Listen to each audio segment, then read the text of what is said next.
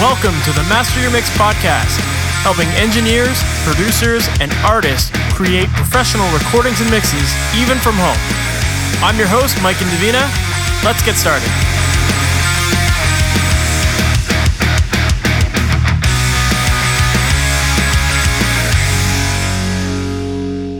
Hey, welcome to the Master Mix podcast. My name is Mike Indovina, and thank you so much for being here. Man, this has been a bit of a crazy time. At the time of me recording this, it is April 20th, 2020, and we are definitely all in the middle of the COVID 19 stuff. So it's a little bit crazy, and I'm sure most of you guys are probably at home all quarantined or uh, forced to be home, depending on how your government's treating things. But I hope everyone's keeping safe, and hopefully you're using this time to work on some new music and to practice your audio skills and just create new art. And hopefully, once we're all on the other side of this thing, we will have a whole lot of new music out there. And uh, I think it's going to be very interesting. I think a lot of musicians are cooped up at home right now and, and using this time to be creative. So it'll be really cool to see what comes out on the other side. But enough about that. Let's jump into today's episode. Today's episode is an interview with a great producer and engineer. His name is Matt Allison. He's worked with some great punk rock bands like Alkaline Trio, the Menzingers, Less Than Jake, the Lawrence Arms, and a whole bunch more. And we have a really cool talk today. He's a really chill dude, really cool guy, and I love his approach to recording and just keeping things very natural. And I think that he gives some really cool insight into his whole process and what he does to make sure that records sound like it's a live band and so that you capture the proper energy from the band and so that you make sure that the records don't sound like they've been overproduced. We also get into some cool discussion about guitar tones and how he sets all those up and what some of his go-to mics are and all sorts of stuff. So I think you're going to find this episode really helpful and really fun. And let's not waste any more time. Let's just jump right into it. Matt Allison, thank you so much for being on the Master Mix podcast. How are you doing? I am doing wonderfully. Thank you for having me. Amazing.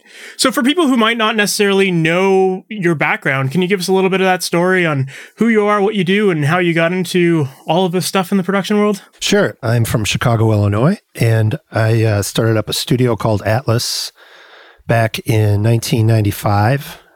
And for it was open for about 23 years. And we recorded predominantly rock, punk rock, guitar, guitar music, guitar bands, almost almost exclusively actually. And it was a lot of fun to run a commercial studio, but uh, also a lot of work. So I now work out of uh, my home studio, which is set up.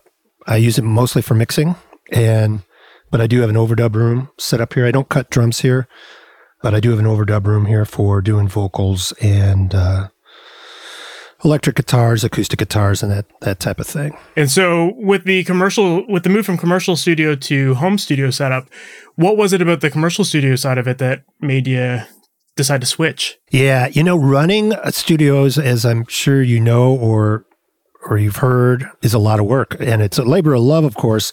But financially, it's it's it can be pretty stressful. Uh, unless you own your own building, I think that makes it a little bit easier. Now, I was fortunate enough to have a really good landlord and extremely long 10 year commercial leases, which make, which made things a lot easier. But still, it was mostly the, the, just the sort of stress of, uh, running a business that started to impede on the artistic end of things. Uh, the reason that I got into recording in the first place, which was for music and for art. And, uh, I didn't want to I just kind of wanted to get back to more of that. I found myself getting too far into the business end of things and thinking too much like that. And I wanted to bring it back more, more to where uh, it was about what I, the reasons I got into it, which was, like I say, for music and art. Even if you're running a, a mixing business or whatever out of your home studio, you're still going to have to have some of that business side to it. So, what have you found that is different? The main difference is I don't have to pay a, a ginormous sum of rent every month. That is that's been that's been great because being able to work out of my home allows me to just basically not sweat about money as much. It really is the deal there. And um, since I built a pretty good mixing room here, I I also am completely comfortable working here as well. So uh, the advantage uh, that I that's come about, obviously in the past few years, is mixing in a in a computer is become so much easier and more efficient, and I don't have to have a ginormous amount of gear uh, somehow moved into my house to to do it. I don't have to have a huge console or uh, racks full of gear and things like that. So the the simplification of everything is has been a real positive, truthfully, because it allows you to just concentrate on what's coming out of the speakers. For sure. And I, I, imagine even, you know, these days too, with quarantines and all that stuff and like businesses being forced to shut down, like having a home studio is way more advantageous, right? Because there's a lot of people who yeah. have commercial rent that are just totally screwed right now because of I can't even imagine what it's like for them. It's, it's for anyone that doesn't actually own their build, actually for anybody that, even for the folks that own their building, it's got to be uh, massively stressful because I would imagine they still have a mortgage as well. And yeah, it's uh, it's very fortuitous that that I'm able to just continue working here from home. It's difficult to imagine what it would be like without that. So when did you first start mixing? Like, what got you into it in the first place? Yeah, when I was a kid, um, I played. Uh, I was a guitar player, and I had bands, and when I was a kid in school, and um, in high school was when I first got into recording because uh, I think it was we just basically it, it, like so many other folks. I think um, we wanted to make a demo, and um, we got a. I bought one of the little. Uh, at the time, they were cassette four tracks, and recorded our band, and sort of learned the the art of uh, recording, trying to get more than four tracks onto a four track, which meant that you had to get pretty good at bouncing and mixing things um, sort of on the fly in a lot of ways. Yeah, and committing. Yes, a lot of commitment going on there. And um, and when and when we started out doing that, it was always our sort of mantra was that uh, well, if the Beatles could do it on four track, then we should be able to figure out a way to do it too. So that was that was kind of how we justified it. Yeah, pretty fair yeah, it's it's amazing if you ever get the chance to look at some of those old Beatles four tracks and you see like how they broke things down in the tracks. It's it's, it's incredible. Yeah, it's a, it's a whole art unto itself. Getting, you know, say 12 instruments onto a four track it, it, requires it, it really makes your brain work and it and I think it's it, it also comes in really handy I think later on because it you naturally know how things are going to perhaps fit later on down the line in the process so it was a really cool way to learn. So how did you start to learn about recording then? Did you just kind of do it all on your own? Did you ever that have an internship? It, yeah. Or? I just um, it was really a trial by error kind of thing where we had some mics and we had instruments and we just plugged in plugged in the mics and and, and did it. And, and and you know and learned as we as we went along.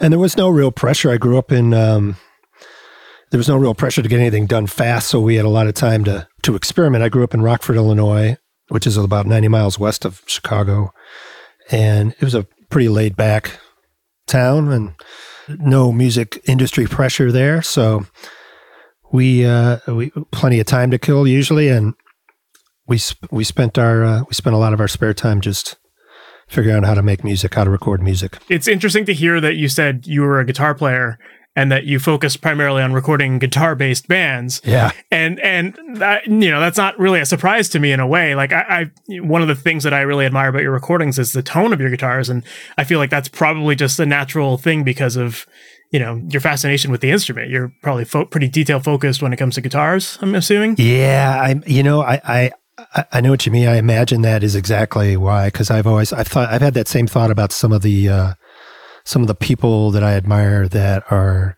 for example, drummers that have become producers and engineers like Butch Vig and Bill Stevenson, who get like smoking whip ass drum sounds as well. And I think that has a lot to do with it. I think um, if you learn on an instrument and then you go and then you go and you end up being an engineer, a producer, or mixer, there's a certain amount of uh, sort of built-in knowledge that you've had from the years of tinkering with uh, with guitar amps, for example. you know, playing playing through all sorts of different amps. Do you have any tips for recording guitar tones and dialing in settings, or is just is every project different? Every project is different, but you know, I've I've come to. Um, I mean, I would say I have a you know, there's there's definitely things that I prefer. I uh, and then they're generally, I would say, relatively standard. I, I this mic that I'm speaking into right now, an SM7, I use. And generally, I use it instead of a in, in the place of a 57 regular S, uh, SM57. They're very similar mics. I ended up liking the SM7 a little bit more because in the style of music I do, I have to rec- record a lot of uh, 412 uh, speaker cabinets and I've found that the pattern on an SM7 is is just a little bit wider. I feel like it's not quite as tight as an SM7. So I I I feel like the the off axis sound that I get from an SM7 on a 412 cabinet is a little bit more pleasant. And then I'll also additionally use the same mics that most everyone else does. If I'm adding extra mics, I'll use uh, a Royer 121 and um, I've also been enjoying adding in um, sort of just a random Omni mic on the cabinet as well lately. And then, if possible, if I'm in a good room, it's it's also advantageous to to record the room as well. You're just doing all live amps now. You're not quite into the Kemper amp sim realm yet. You know, I always take a DI now because uh, I think amp sims are mind bogglingly amazing. They've come so far so fast. The ones that I myself personally use a lot, I've used, I don't, I've, I have not used the Kemper yet. I have friends that use them and love them. Um, I've, I've used a few of the Nembrini, I believe is the, is the fellow that does the amp sims. I use his, uh, Soldano and uh, Mesa sims and the Plini. I'm trying to remember the name. Uh, it's a newer one. Archetype Plini.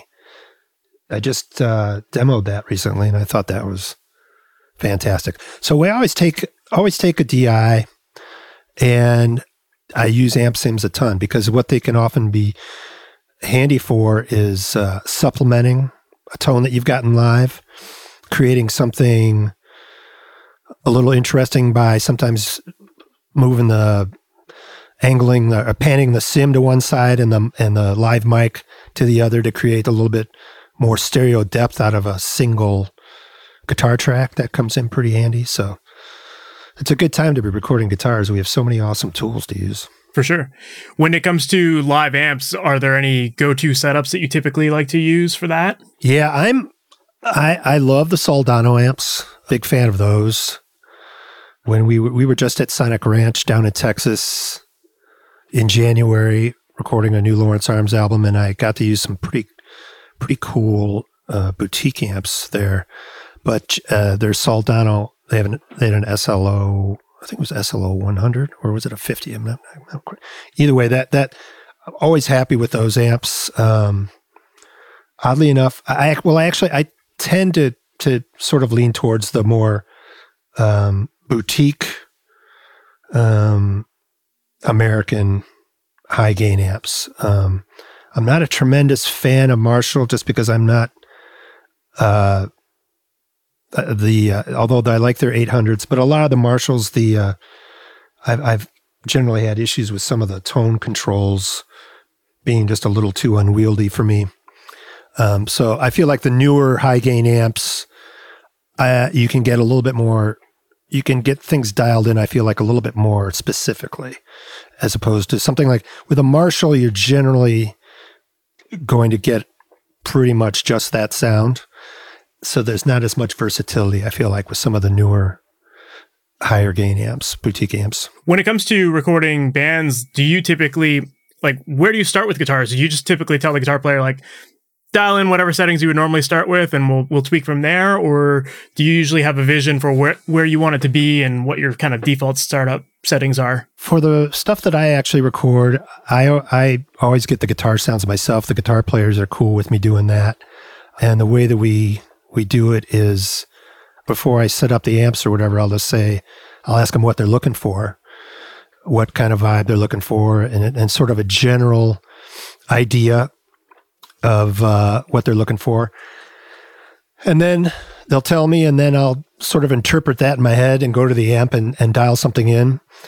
Well, I'll have them play while I'm dialing it in, and we'll we'll go from there. And that that's kind of how we do it.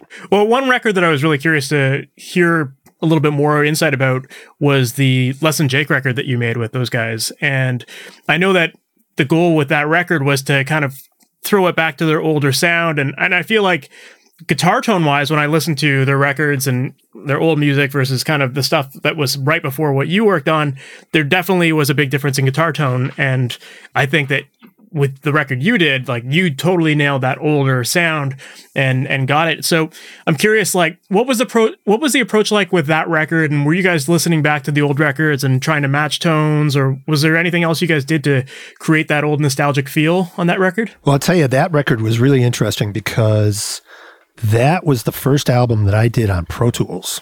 Hmm. And yeah, because I was a late adopter to Pro Tools as far as actually recording to it. Um, I generally, just prior to that, I had been working, still working a lot on two inch 24 track.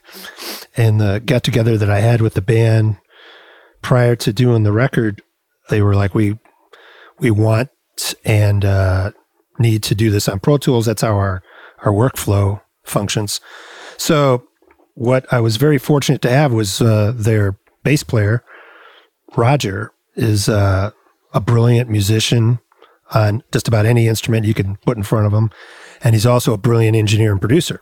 So Roger was my, my, my fellow traveler on the making of that record and helped me a ton, uh, learning the sort of like tricks, the insider tricks to, to working Pro Tools because he, they had, they had recorded some major label albums with some heavy hitters prior to that. Um, and then as far as the sounds on that record goes, I think the band definitely wanted to. I think the main reason they they recorded with me is they wanted to have a, a, a more of a straightforward punk rock band sound. So guitars, we had a really cool setup. Roger had a great selection of amps for us to choose from, and it was a once again it was a similar thing where the guys would uh, they would play and uh, we would tweak as they played. So they they gave they, uh, guitar wise on that record they they were they were pretty cool with you know giving me giving me freedom on that. They they they let me do if I remember correctly they they were cool with letting me do uh, let me try what I wanted to try. That's awesome. It's it's really interesting to hear you say that that was your first Pro Tools record because I think that there's so many people, especially who are new to engineering, doing the home studio thing, and maybe trying to work with bands. Like, there's a lot of people who just don't have that confidence in, like, you know, if I don't know how to use this software properly, I'm gonna like, am I gonna embarrass myself in front of my clients and that kind of thing? And maybe they would shy away from a project because of that. But it's interesting to hear you just be like, "Yep, I did it." Like, you know. Well, I still embarrassed myself a few times during the making it. Don't get me wrong on that. There, there were there were a number of times where uh, there, uh, there were definitely a couple times where their drummer was like, as you know, was like, does he have it yet? Is he, you know, is he, is he ready? But in general, I, you know, I tried to learn as much as I could just via editing and whatnot, um, and the, and the operational aspects of it prior to them coming in. I, I got it, uh, I got a copy of it, put it on my laptop and just sort of practiced. But, but, uh, having, having Roger there to guide me during the making of the record was the, was the big step up there learned a ton. But I guess it also goes to show too that you know there's when it comes to recording, there's almost two two sides of it, right? There's the there's the actual engineering process of getting the tones, getting the mics, everything set up, understanding all that sound. And then there's like the aspect of just running the DAW. And so, you know, right. one is one is a little bit more important to the final result than the other, you know? Yeah, I think the the the main benefit that I had as far as that goes, being able to pull it off was besides besides obviously having Roger there, was just the fact that I had been recording for long enough that you learn how to uh, do things by the seat of your pants sometimes in a recording session. You kind of have to. You have to be able to adapt very quickly to different situations. And I'd been doing it long enough that I that I trusted myself to be able to to do that. So it worked out pretty well. Well, and speaking of adapting, like that was kind of one of the first records you had done that was a, a ska band, right? So, you know, Yeah, how, how did the only- introduction of new elements like horns and all that kind of stuff come into, like, how did that impact the project? Yeah, it was uh it was interesting because let's see that record was done I want to say in 2008 I think. And it had probably been about 10 years since I had done a ska band. And the ones that I had done prior to that were very fast sort of almost like demos or something where a where a where a band would come in and um do things really quickly.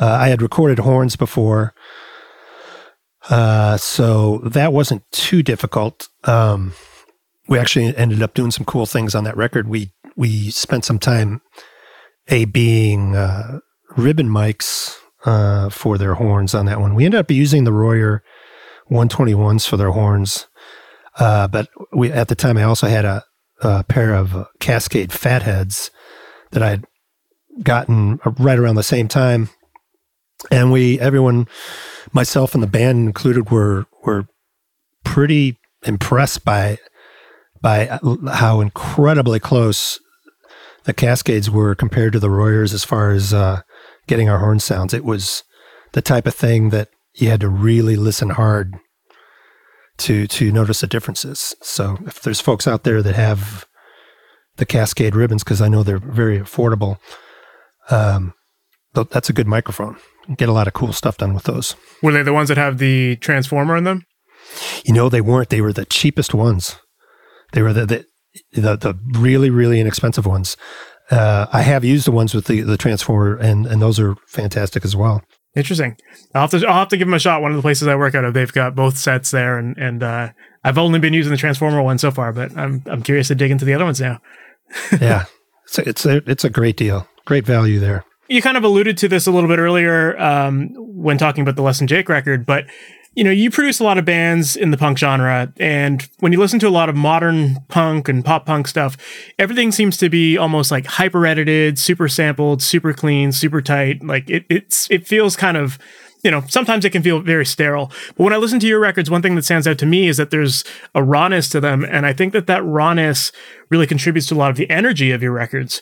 So, how important is it to you to capture that raw feel of the band and, and just get that natural sound and not get super detail focused with like over editing or over production stuff? Yeah, thanks. Um, I think that comes from the records that I listened to when I when I was a like a well pretty much probably and I started getting into music when I was in elementary school.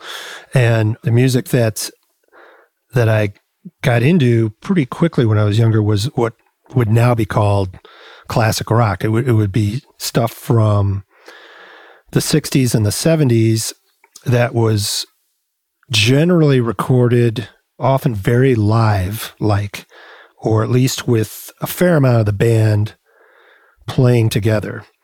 And I think there's a lot of magic that happens with with musicians playing in a room together with with well rehearsed songs that is difficult to try to conjure up um, off of a off of a grid sometimes. So I like that. Uh, I like that human element. I think I think it's super important. I think it's a. I, I think the. I think uh, listener responds to that a lot. Um, there's definitely uh, a tendency, since we have the tools to do it. Excuse me, for folks to uh, perhaps over tweak some stuff to the point where it almost sounds like it's it's as much for a car commercial as it is for a music listener. Uh, and I think about that a lot. And I think part of that is the, is prob- probably some of that is, is the residue from the music industry as it existed up until recently, which was the, the sort of pro gear, pro attitude, um, thing where the average band's intent was to uh, impress a bigwig major label person, and that would be their ticket to stardom. and that was the only that was the only way to the only entry point into into that. Now that's completely different now because uh, music is very democratized, much more democratized at least than than it once was. Anyone can get their music uh, distributed. Everyone can get their music on Spotify and all the streaming services.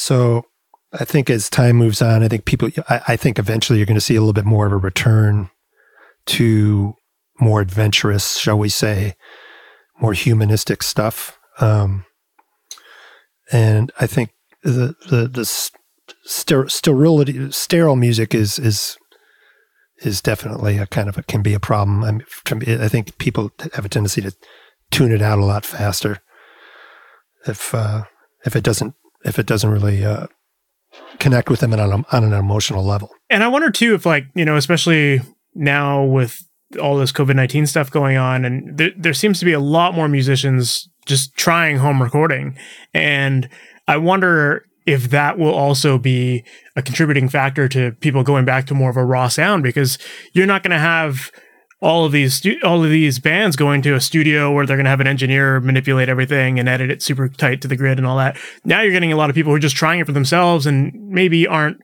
you know really getting deep into the editing side of things and they're just recording it because it sounds good to them, you know? So maybe we'll start to see a lot more of that raw feel. I think you're exactly right. That is absolutely what is going to happen and is happening right now. I think it's a good thing. And I'm all for that. Love to see more of that. So you had mentioned bands playing in the same room. Do you do all of your recordings kind of live off the floor? Anytime you can do that, it's great to do it. So generally what happens is it's set up so that all the guys are in the room together and and everybody's mic'd up as if they were cutting something live and then you you keep as much as you can. Generally speaking, it's if you can the more the more you, I feel like the more you can keep from uh, from the take that is done with the band playing together. A lot of times the the better. I, it's uh, so like I was saying before. There's a certain certain kind of gelling that uh, that that occurs there. So then, do you focus a lot on pre-production before a band comes into the studio with you? Yeah, I mean, the much as much as possible. I think it's been really easy for the Pro Tools, all DAWs to serve as I don't want to call it a crutch, but it to some extent it has been a little bit of that. So there there can tend to be much more of a we'll fix it later sort of mentality. Um, I think, but I personally still believe that the the more the more rehearsal that happens the better.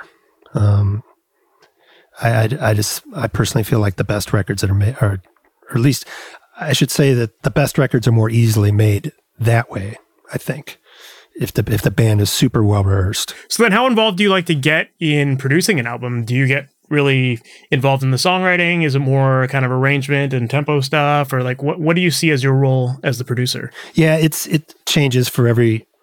It's it's always different. Um, for for bands that have been around a while, they're usually pretty pretty adept at knowing where their their sweet spots are and what they can do and what they can't do. So on that, when you have situations like that, the my end of uh, end of the contributions are generally going to be kept to uh, things like the tempo, um, whether or not the key, whether or not the song's being played in a key that is a good key for the singer, and uh, and then just the um, song arrangement and whether or not there's any uh, superfluous sections of the song that might be able to be chopped or not. But generally, the the the the the more experienced band, like there's a band that that I'm working with that's already done a number of albums, you know that they're pretty good at knowing exactly what works. You know, it's like they, they can they can say that uh, this isn't our first rodeo. We know we we've learned a lot. So, and in that case, you know, you just you function as just as an extra ear and as uh, an extra opinion to help in whatever way uh, they might ask you to help. Yeah, and in terms of being the extra opinion, you know, there, there's I feel like there's two schools of thought when it comes to producers. There's the producers who are like, I'm the producer, so my my opinion weighs heavier than everyone else's and then there's more of like the you know the additional member of the band kind of thing how do you generally approach your productions with that as someone that started out as a musician in, in a band i much more uh, come from come from that that aspect of it i, I don't want to I, I can't be a draconian person where I say my my way or the highway. Um, it's not not really my thing and plus it's not my record either. It's it's the band's record. That the idea is is is for for them to you know make a good record. People aren't buying the record because my face is on it. They're buying it because of the the band's the it's the band's album. So yeah, I just try to be I just try to be uh, helpful with it. So when you when a band approaches you to record with them, what do you think it is about you in particular that they're gravitating towards and and that they're ultimately choosing you for? You know, the only thing I can guess, honestly, it was is that they probably enjoy something I've done previously, um, which is I, I, I think that's probably how most of it works. There's also, of course, the uh, the uh, um, comfortable comfortable the aspect of being comfortable with other folks. You know, you might be friends with folks prior to that, and it's a personality thing where you get along really well. Um, I think having, I think sharing similar musical tastes and often just sort of like even sharing similar senses of humor are are uh, an important aspect for for doing a record. You have to be you have to be compatible. It's like any other relationship. It's like if you're you know if the if a band is going to bring in an extra member, um, they want they want everything to be compatible there as far as how they work and how they think and their sense of humor and and everything. You know, you, you're you're a temporary member of the band there for for a number of weeks, so you have to fit in like that. I think that that's a really important point that a lot of people gloss over is, you know, having that relationship aspect and, and how important that really is to a band deciding to, to pick their producer. So ahead of time, do you typically, do you typically meet with the band ahead of time and kind of suss out that relationship or is it yeah, all like referrals always, at this point? So that you, so most people kind of know you? It's about half of my work now, at least I would say at least half now is just mixing. But yeah, when I do do production work, it's for the most part, it's almost always folks that I've met before, hung out with before, or uh, done a record with before. It's been qu- quite a few years since I've actually walked into a studio blind and having never met the band. That uh, is that. Uh, yeah, I'm not sure if I can remember the last time that happened generally like to meet the folks beforehand. And I'm assuming most bands will send you some demos ahead of time or Yeah, I think demos are always a good idea even if they're even if they have a hard time recording them and they don't think they sound good or they're and even if that is the case and they don't sound good and I don't necessarily I'm not necessarily able to derive much from the demo or whatever. The process of the band demoing is important because what it does is it forces them to actually get their ideas down uh, on a medium that allows them to then go back later and listen to it. Because no matter what, uh, they'll be listening to their demos and hearing things slightly different than they will be at the moment that they're playing them. Things will feel different. They'll shift from being a musician into a listener. And that's sort of a necessary thing for them to do in order to get the extra perspective on their on their music. It's a great point. It's it's almost like a a pre pre production in a way. Yeah. Yep. It is. So many bands don't listen to each other when they're rehearsing because they've just got their amps cranked to 10 and, and they can't hear each other, right? yeah, that's a big one. I've heard that one. I still hear that one a fair, fair amount where you'll be in the studio and someone will play something and, and you'll hear someone else go, Oh, I never knew you were doing that. So it's great to get that stuff ironed out a little bit prior to the record if possible. So then in your opinion, what makes a, a great song? Like what are you listening for when a band sends you those demos and you know how what what's your goal with those songs? Well, I don't know if I have a goal with songs as far as the the, the once again it has to be the artist it's the it's, it's artist vision, it's their record, but as far as what I personally enjoy, I'm a fan of I, I love melody, so I, I think that's an uh, an important part of it. Um, and lyrically, I think it's important to be lyrically expressing yourself in a way that uh, conveys the message that you're trying to speak across to the listener. I don't think I've ever gotten involved in lyrics, however, because that's that's a very personal thing. Uh, but the closest I'll get to that would be if someone's having issues um, during the singing process, as far as fitting the you know, say the amount of syllables into the melody that they're working with, and you can sort of help them edit things down to make that easier. But generally, the lyrical process is something you're going to leave up to the artist. So then what would be some of the common mistakes you see most artists making before they come to the studio? I think number 1 for sure is the one we were just talking about in terms of rehearsal. That is a tricky that's one that is just so important.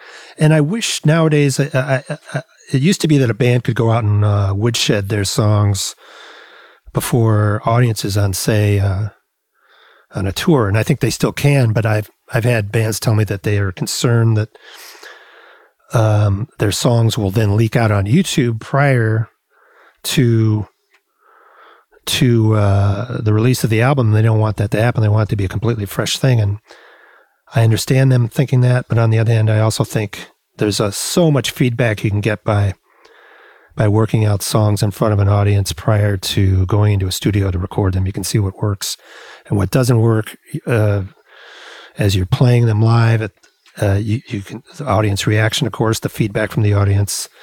Uh, there's a lot of valuable, a lot of valuable knowledge you can gain by going out and doing a tour or doing gigs where you're trying out your new songs and seeing, just sort of feeling them in the moment with other people in the room. Absolutely. Yeah, it's funny. Again, going back to the um, like the COVID stuff, I was listening to a interview with um, a good friend of mine who's a, a songwriter, and he he focuses mainly on like EDM stuff.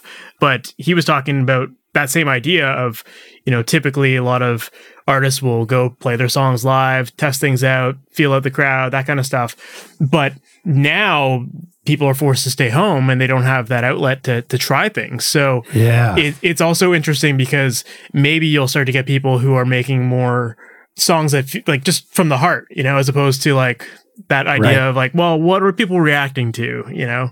Yeah, that's a super good point because we don't know when live music is now going to return. Um, yeah, I've seen some some kind of scary estimates as far as that goes, where where it could be well into 2021 before going back to shows and concerts is anywhere close to what it was like prior to the to the pandemic. So that puts a whole new spin on things. And truthfully, we just we're sort of in a, a limbo right now. We don't really know how how this is going to all shake out. But I agree with you. It'd be it'd be awesome if some of the songwriting benefits from uh, from the uh, isolation and introspection that a lot of folks are are experiencing right now. It might it might actually end up creating a lot of great songwriters too, because you know the bands that play those cover song, like cover bands and all that kind of stuff, they they're not playing that as much right now. So yep, you know maybe they're going to flex their musical muscles and start writing their own songs, and you know be prepared on the other side to release their own music. It, yeah, that could happen, absolutely. right? Definitely. it's very interesting times. I'd love to shift a little bit to mixing as well, because I know you do some of that too.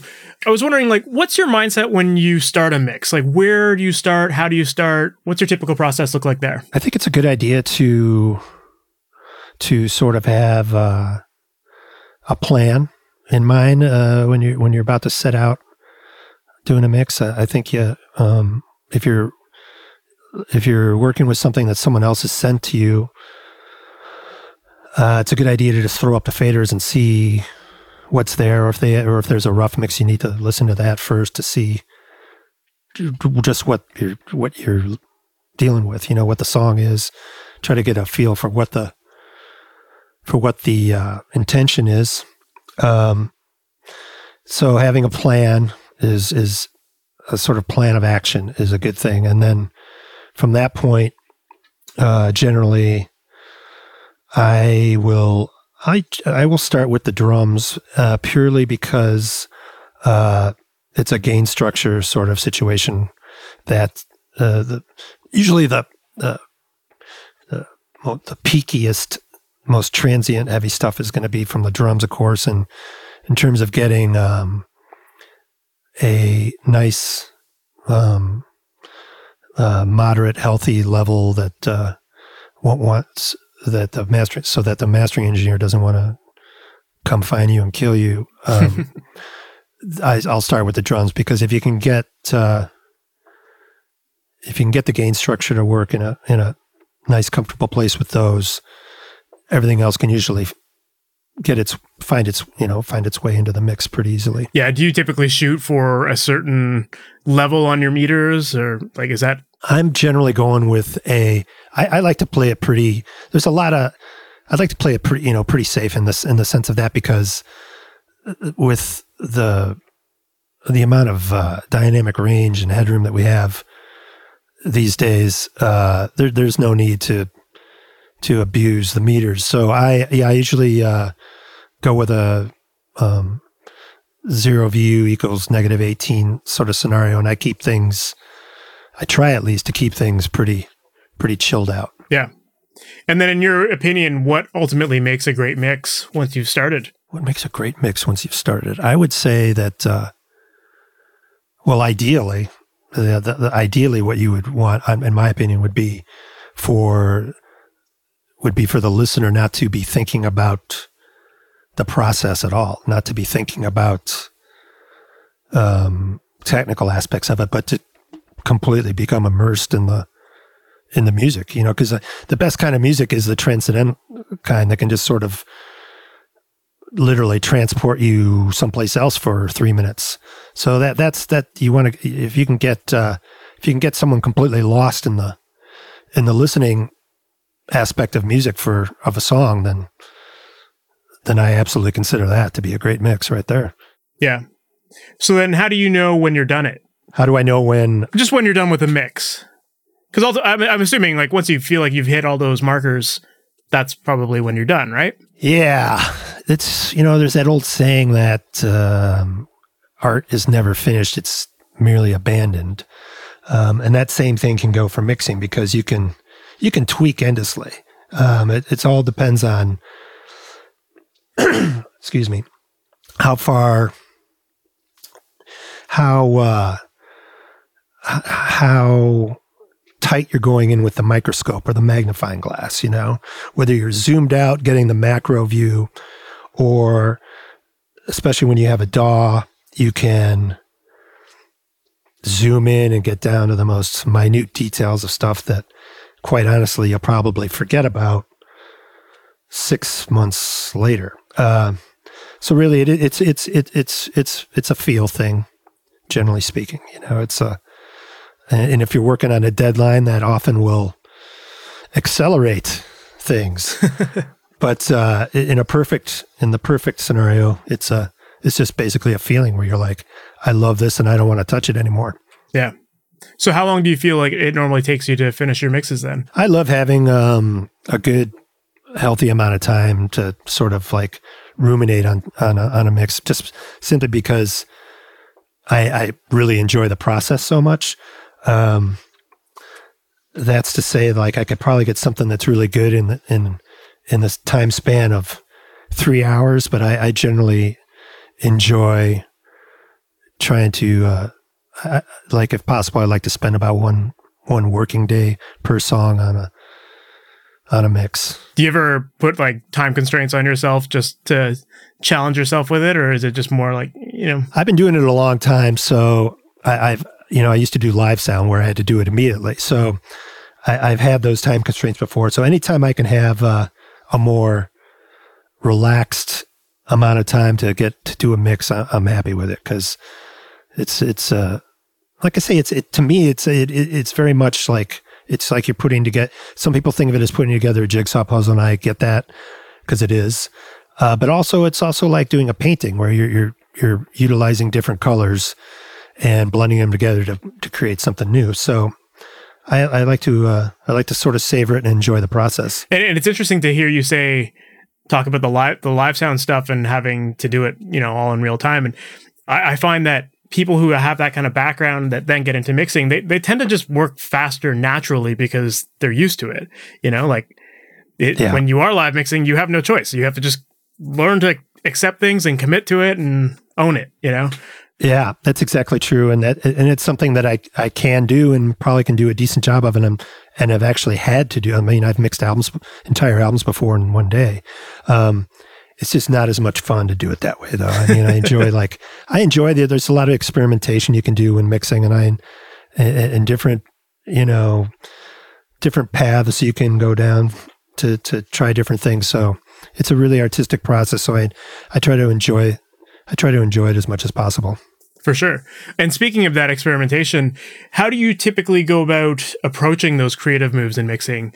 Like, do you, is it something that, you know, when you're, when you have an idea, you just go for it? Or do you try to, you know, maybe make a couple different versions, one with the effects, one without, or that kind of thing, and let the band make up their mind in terms of what they like? Yeah. I'll almost always, uh, like, I'll always, like, if I, if I feel pretty confident that they'll, that they'll like it, I will try something and then put in a note with the mix saying, I tried this thing in this spot. Let me know what you think. If uh, if it doesn't work, it's no sweat at all. I can easily take it off or revert back to the, the different the different uh, you know a, a, different thing. You know, um, it's always just fun just to experiment, and I always make it very clear that it's not a problem at all if if it's something that that uh, doesn't suit their tastes. You know, different strokes for everybody when it comes to that. Do you find that you're mixing a lot of the projects that you're producing, or are you getting a lot of mix only projects at this point? Uh, it's about half and half, I would say, for the most part. It really is. Yeah. Um, just pretty much right, right, right about a, pretty much a 50 50 split, I would say. And do you find, like, what kind of problems do you frequently see when people submit tracks for mixing? Uh, it's getting better and better all the time, which is awesome. Um, because so many more folks are are learning how to record because everyone can have a recorder in their computer now. Um, but generally speaking, uh, the the the main issue is going to be the same thing that's probably the issue with any recording anywhere, and that's going to be the environment that the recording was done in, the room, the acoustics of the room. Um, that is a a major consideration because the room, the acoustics of a room are going to show up. I, I, always like to refer to it as the the audio fingerprint. Uh, they're going to show up on on every recording. So optimizing the the acoustics of the room where you're recording your music is is a is a real key thing.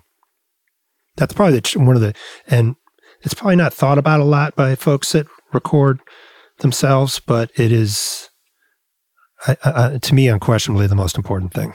Well, especially when you get the people who record themselves that maybe don't have so much experience with it and their gain structure is out to lunch and, you know, super cranked mic preamps and all that stuff, then you're definitely going to hear that room footprint, as you said, like a lot more, right?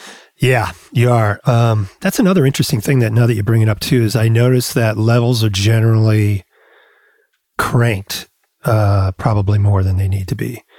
And so I, for the folks that are that, that record themselves, a lot of it I think is is I mean, there's so much to learn when it comes to recording, and I think what they're they're once uh, it's it's generally a ton just to learn about how to run a DAW and learn about microphones and signal flow as it is, but learning um, learning about learning teaching yourself a little bit about about uh, how sound works in a room, the acoustics of a room, and gain structure are definitely should be on the list of things that uh, folks try to try to teach themselves about. Yeah, and I think that that idea of people recording really hot signals, I think that that's sometimes that's that's kind of an old school way of approaching it, right? Whereas like you know Definitely. with tape, it was like get it as loud as you can without clipping, and you're good, right? Yeah, yeah. It took me a while to to get away from that it, because it is a completely completely different way of of thinking in terms of how you're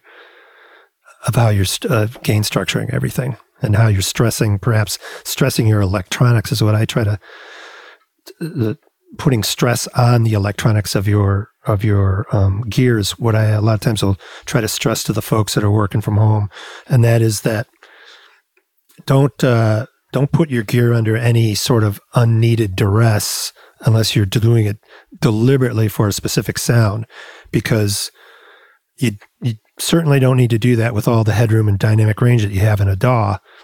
And sometimes with the cheaper recording gear, the electronics and the parts inside those those pieces of gear aren't necessarily designed to be abused to the point where they sound good. A lot of times they'll simply just crap out and not sound as good. Well, and sometimes you just have to you have to learn the hard way, right? Like that's I think that's how we all learn, right? We yeah. all just experiment until we find out what works, what doesn't, and and exactly you have to learn the wrong way to do something so that when you do want to do it the wrong, like this quote unquote wrong way, and get an effect, then then you at least know why you're doing it. Yeah, trial and error is a a key thing.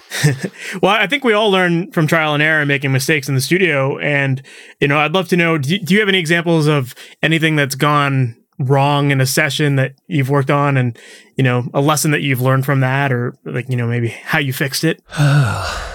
Boy. Um, I think I would I would say once again getting back to gain structure. I think, um, and not necessarily just with the levels that are going into the DAW, but levels uh, going into a mic pre and levels using um, tube outboard gear. Um, it is very easy. There's a lot of uh, there's a lot of gear, outboard gear, whether it's mic pre's or compressors out there that you'll see people use that use tubes, and they, as cool as they sound, they also distort a hell of a lot faster. So and I sometimes have been like working so fast in the moment that I might not have, I might be, might not have uh, turned something down enough, and I'll have come back later and there'll be a little bit more hair on the vocal or whatever, thanks to it hitting the the tube compressor a little hard, and that's and that's the kind of com- that's the kind of distortion that you can't get rid of and you have to live with. So it's it it really is it's it's uh it's a it's it's my my thing is always just trying to keep as much of an eye on on my levels everywhere in the chain as, as much as possible. Yeah. And do you find that you're doing a lot of corrective measures or um, like using drum samples and that kind of stuff in your mixes, or do you, do you keep things pretty natural? I, I will I will use drum samples definitely, uh, but not to the extent that I think you probably hear them on most records. Because, um, for example, like if I were to say this as far as percentage wise goes, if I'm going to use a sample on something, it'll be like 90% the real sound and then only about maybe 10% of the sample. And it's used more in terms of trying to just create some consistency more than anything else. Um, there are um, some, there's a lot of, uh, to, to my ear, there's a lot of drum sampling used to the point where to me it just sounds like a drum machine and there's no variance in the dynamics at all and that that's kind of a big turnoff to me personally so i don't like to use samples to any particularly great degree because i think it it just kind of makes stuff sound fake and it also it just sort of homogenous that way too. Just starts to sound you know just starts to sound all samey and stuff. Everything starts to sound the same. So i try to be very careful if I'm using samples. I try to be very careful with with how like to me if you can actually hear it, then that's too much. So I, uh, you know, I I if I'm using them, uh, I try to make make it so that they're not really being heard at all, and they're just there sort of for support. And are you typically like I like how you put it? If you can hear the samples, that you've probably gone too far. Are you typically like are you using sample libraries that you have or are you making your own samples out of the kits you're recording and using those for that consistency that you had mentioned? Yeah it can be both. It's really whatever uh, whatever works for the for the particular scenario. But generally speaking i think if you can use samples that you've made from the session i think that's the most natural sounding scenario for me personally. I think that works the best and, and generally, I feel like that's also um, that's it's, that's usually enough, just right there, you know. Because if you go through your, if you take, for example, if you record uh, a bunch of hits of the drummer at the end of your session or some halfway through the session or whatever, and you get some sounds off his drums, if you have him do some hits and stuff, you're to find you're going to find some good ones in there that work perfectly fine for the for the occasional like it. They'll, you know, there's going to be times when a drummer is going to maybe not hit his kick as hard as he meant to, or not hit his snare as hard as he wanted to. And so what you're going to want to do is take a really nice pure hit of his own uh, drumstick and his own drum and just put it in there and make it sound seamless. So yeah, I I, I would say that I definitely uh, encourage folks to to uh, make their own samples as far as that goes. Yeah, when you add your own samples of the drummer making those clean hits, do you do any post processing before you add them to your sessions, or is it all just like the raw sound? No, it would just be the raw sound, so you can sort of so you can process it just like you would the rest of the the rest of the drum kit. As you, you know, it's it's it's uh it's it's got to maintain its relationship, its sort of realistic relationship with with everything else that's going on at that time. To me, at least. No, I think that makes a lot of sense, and I think that that is a very good reason for why you wouldn't hear the samples in your recordings, right? Because if it's the same drum, same tuning, same everything, then you yeah. shouldn't hear it. Yeah, the closest I've ever gotten to having a problem with that was when back in the late 2000s we had a this really awesome um, mid mid 2000s we had this really awesome deep Slingerland green snare and we loved it so much and got and we used it on like a lot of records. And I remember Vinny from uh, Less Than Jake said when he came in the studio, he saw that drum and we were playing around and he's like, Oh yeah, I know that snare drum. I've heard that snare on, on your records before. Cause he had a really awesome collection of, uh, of amazing snare drums. And, uh, he's like, yeah, see now I got, I got a great set of, of, uh, I got a couple really awesome Brady snares here. So you don't have to use your Slingerland so much now. I, I, thought you were going to say he was going to buy it off of you or something. no, I would have loved to have bought the drums that he had off him. He had an amazing set of uh, snare drums. Really, really, really cool stuff. So, do you find that you end up using a lot of your own gear on projects just because it's familiar, or are you letting the bands bring in all their own stuff? Well, back when I had a studio, we'd use a fair amount of my own, but um, now it's it's uh, it's it's generally the kind of thing where you, we via email we just go back and forth and discuss about what we're gonna about what we're gonna use. Um, when when myself and the Lawrence Arms were down in Texas in January, Sonic Ranch has an incredible, an incredible list of of gear that is available to the to the bands. And uh, what you do is in advance you email them and say you pick out what you would like to use. So. Uh, with the guys in the band, we we were sort of emailing, talking about what we'd want to use, which guitars, we want to reserve, which amps we want to reserve. And um, I did the same thing with the microphones that I wanted to use. So it's generally scenarios like that where you, you have a conversation with the guys in the band and sort of come to an agreement about what, what they like to play, what's comfortable for them to play, and what uh, what we think sounds good. For sure. And um, you'd mentioned the Lawrence Arms, and I know that that's one of the more recent projects that you just wrapped up. So, wondering if you could share some insight on the the recording process with that. Yeah, that was a lot of fun. Um, it's located in a town called, I, I think it's pronounced Tornillo, Texas, and it's about 45 minutes southeast of El Paso. So it's in West Texas. And uh, you can see the Mexican border from the studio. Can see the mountains that are in Mexico from there. Um, it's out in the middle of nowhere on a pecan farm and the folks that work there are wonderful people. Um, they take such good care of you while you're there. They they cooked all our meals for us. They they did our laundry, you know, cleaned our rooms because you live there in your own little hacienda while you're working there. And um, it was a wonderful experience. It was uh, two weeks, and they were pretty long days. They were always at least uh, somewhere, you know, probably averaged around close to 12 hours a day and every day of the week. And which is for an old guy like me, that was long. But uh, they made it much easier just by being so helpful. And we had a blast. We, we hopefully, uh, well, I, I hope personally to be able to go back and make a record there again because uh, just a super cool artistic place to make a record. And that record comes out in July on Epitaph Records. That's amazing. I'm looking forward to hearing that one. Wicked. Well, I think that that's a great place to wrap up. Um, man, I think you've shared a lot of really good insight into some of the records you've made, and and uh, I love your philosophy on just you know keeping things very simple, straightforward, and you know natural. And, and I think that that's one of the things that makes you as a engineer, as a producer, stand out. Is that you you still have that raw sound, and in that world of punk rock, there's you know there has definitely been a big shift, and it's it's comforting to hear a familiar older sound, you know? oh, cool. I'm glad you like it, man. Thank you very much. That's uh, awesome. For people who might want to follow you online, what's the best way that they can do that? I have a, you can probably find me on Facebook. If you want to be my friend on Facebook, feel free. And I have a Twitter account, which I, which is uh, my name. Uh, and I think it's Atlas Chicago, I think is the name.